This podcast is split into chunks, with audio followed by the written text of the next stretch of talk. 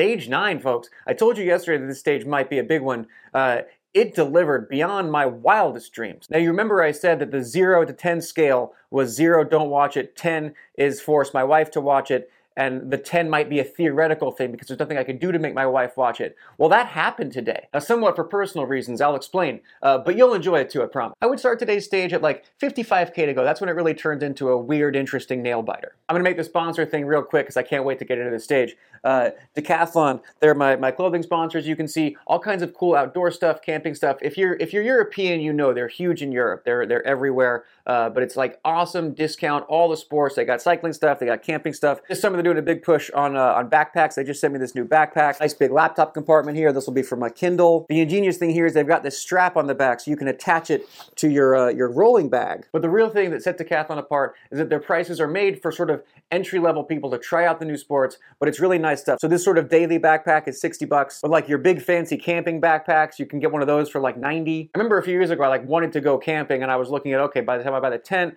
by a sleeping bag, buy the sleeping pads and all the things, I might as well stay at the Four Seasons. Like realistically, I'm going to go camping once or twice a year. I'm going to be in the snow once or twice a year. I don't need to spend $500 on like a super fancy jacket. Decathlon has really nice stuff. It gets it done. Uh, check them out. They're a French company, so I had to give them some love during the Tour de France. Okay, moving on. I've got to do a very quick note on yesterday uh, because we can't just let this stuff pass on and forget uh, Cavendish. Got to think how much work, how much time Cavendish put into this one more year uh, to try and get one more stage win. How much he was looking forward to just retiring, eating cake, hanging out with his family. Now it's like, do you put that cake away for another year? Get a new cake. It'll go stale. Does you want to do the weeks away from the family and deal with the whole tough life and the hard training and the altitude camps and the racing? Or maybe he's having fun. Maybe he's having a blast. Maybe there's a version where you can do like an abridged race program where here's your here's your team uh, here's your, he'll probably get a million dollars anyway, no matter what he does if he decides to race. Do a couple training camps, do two races to prepare, show up at the tour fresh in 2024. And of course, another year older. Uh, it's a slippery beast, the whole thing. So whatever makes him happy, I'm down for it, uh, and I hope you are too.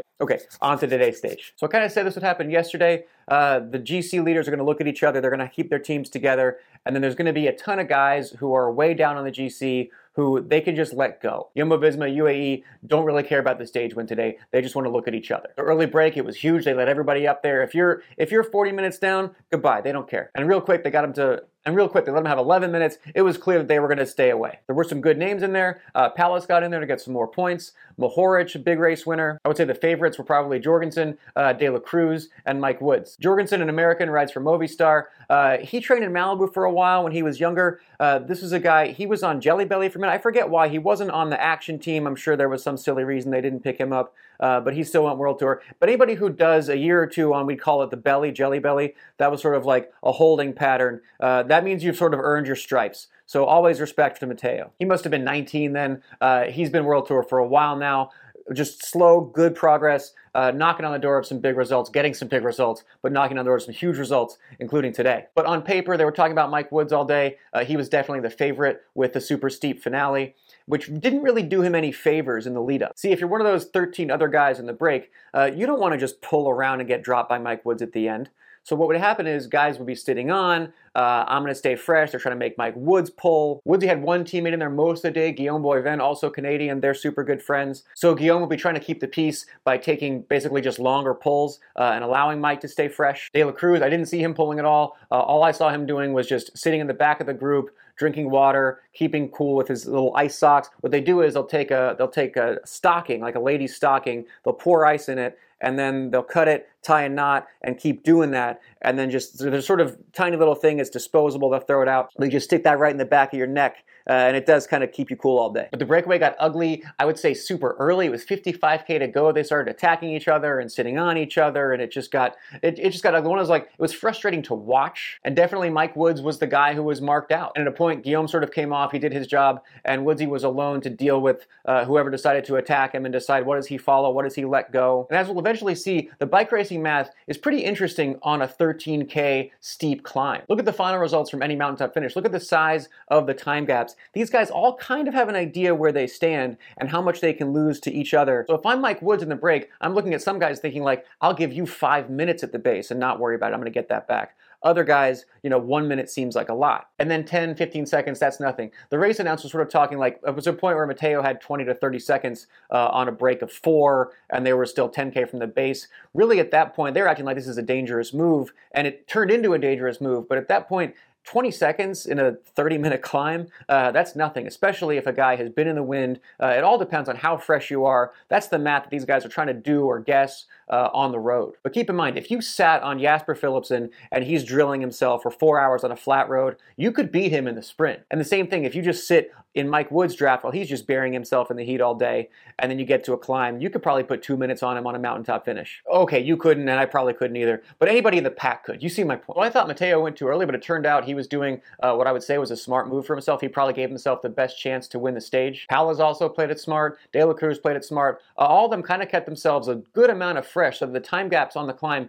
didn't really explode. But of course, who played it the smartest was one Michael Woods. If you read Draft Animals, you know he's a good friend of mine. Uh, I love Mike Woods. One of those guys, I get a lot of comments and people ask the question all the time, like, "Hey, is the Peloton still clean? Is it still doping?" And this is a this is a tough one for for me to answer because obviously uh, nobody knows. But kind of like my barometer, I've known Mike Woods forever. We were teammates before he was World Tour. He had no idea how good he was. He was a runner. There was a point where NBC found uh, like a photo of him winning the Junior World uh, I don't know, his junior Pan Am championships, and he's just got this super cocky grin on. And he switched to bike racing late, uh, so we were teammates in 2015 and 2016. And the end of 2016, when I'm riding draft animals and I realize my career is done, I'm really striving for like a non-bummer of an ending, and I kind of had to focus on Woods to have a vicarious happy ending. People are always asking in the comments, uh, is the Peloton still dirty? Is it possible to race clean? And I, you know, there's for sure there's somebody doing something in there. It's impossible not to. That's the nature of humanity. But I always tell them, like, as long as Michael Woods is at the front, that's a guy who I know to be clean. When he's in the mix, that's really an indicator that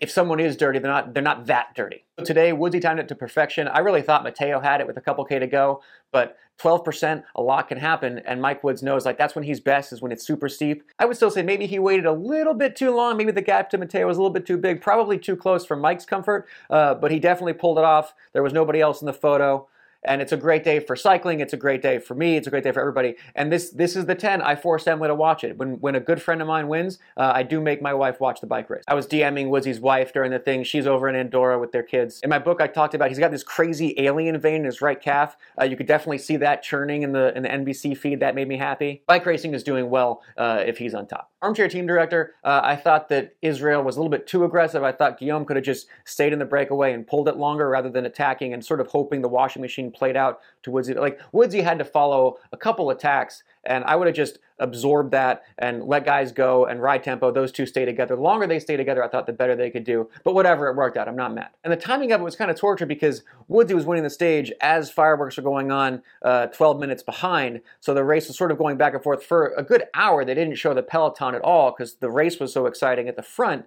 And then now everything was happening at the same time. But it looked like Yumbo played it conservatively, played it well, uh, kept all their guys together did the turn and burn road tempo, and ultimately put Pogacar uh, on the. He had to be offensive. Uh, he was offensive, but they saved Sepp to last. Um, Pogacar, I don't know. It takes a big man to admit when he's wrong. That would be me. Pogacar didn't blow the race apart, but definitely put a little bit more time uh, into Jonas's lead. And this is still everybody's bike race. If I'm a gambling man, I still gamble on Jonas and Jumbo, uh, but it is not over. Armchair Race Organizer, they didn't allow any fans in the last 4K. Uh, that was kind of weird because it was super busy and, and the whole crowds that you're parting the, that beautiful scenery. Uh, and then you get to 4K to go, and it was just like an eerie ghost town.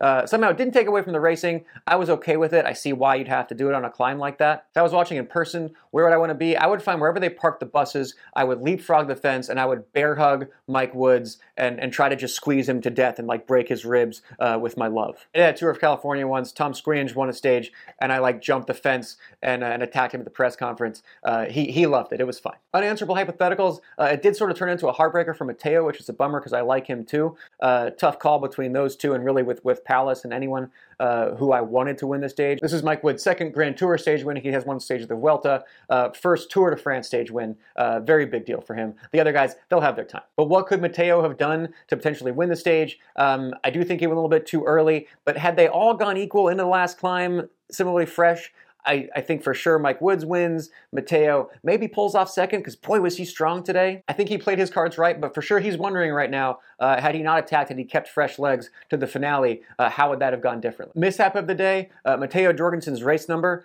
He, he, seems to have forgotten a pin or the pin popped off. It's still crazy to me. It was crazy to me when I was racing a thousand years ago. It's still crazy to me that the riders pin their own numbers with safety pins on the back of their jersey every morning. You get a fresh number, you get a fresh jersey, and you pin it. It's like kind of a fun ritual in a way. It's a little bit relaxing, but it's also, they can't do better than that. It's completely insane. We also have like transponders. Like no one really should need the race number to figure out uh, who's who Anyway, but he did a bad job pinning on his number. It was flapping in the wind. That probably cost him three and a half seconds.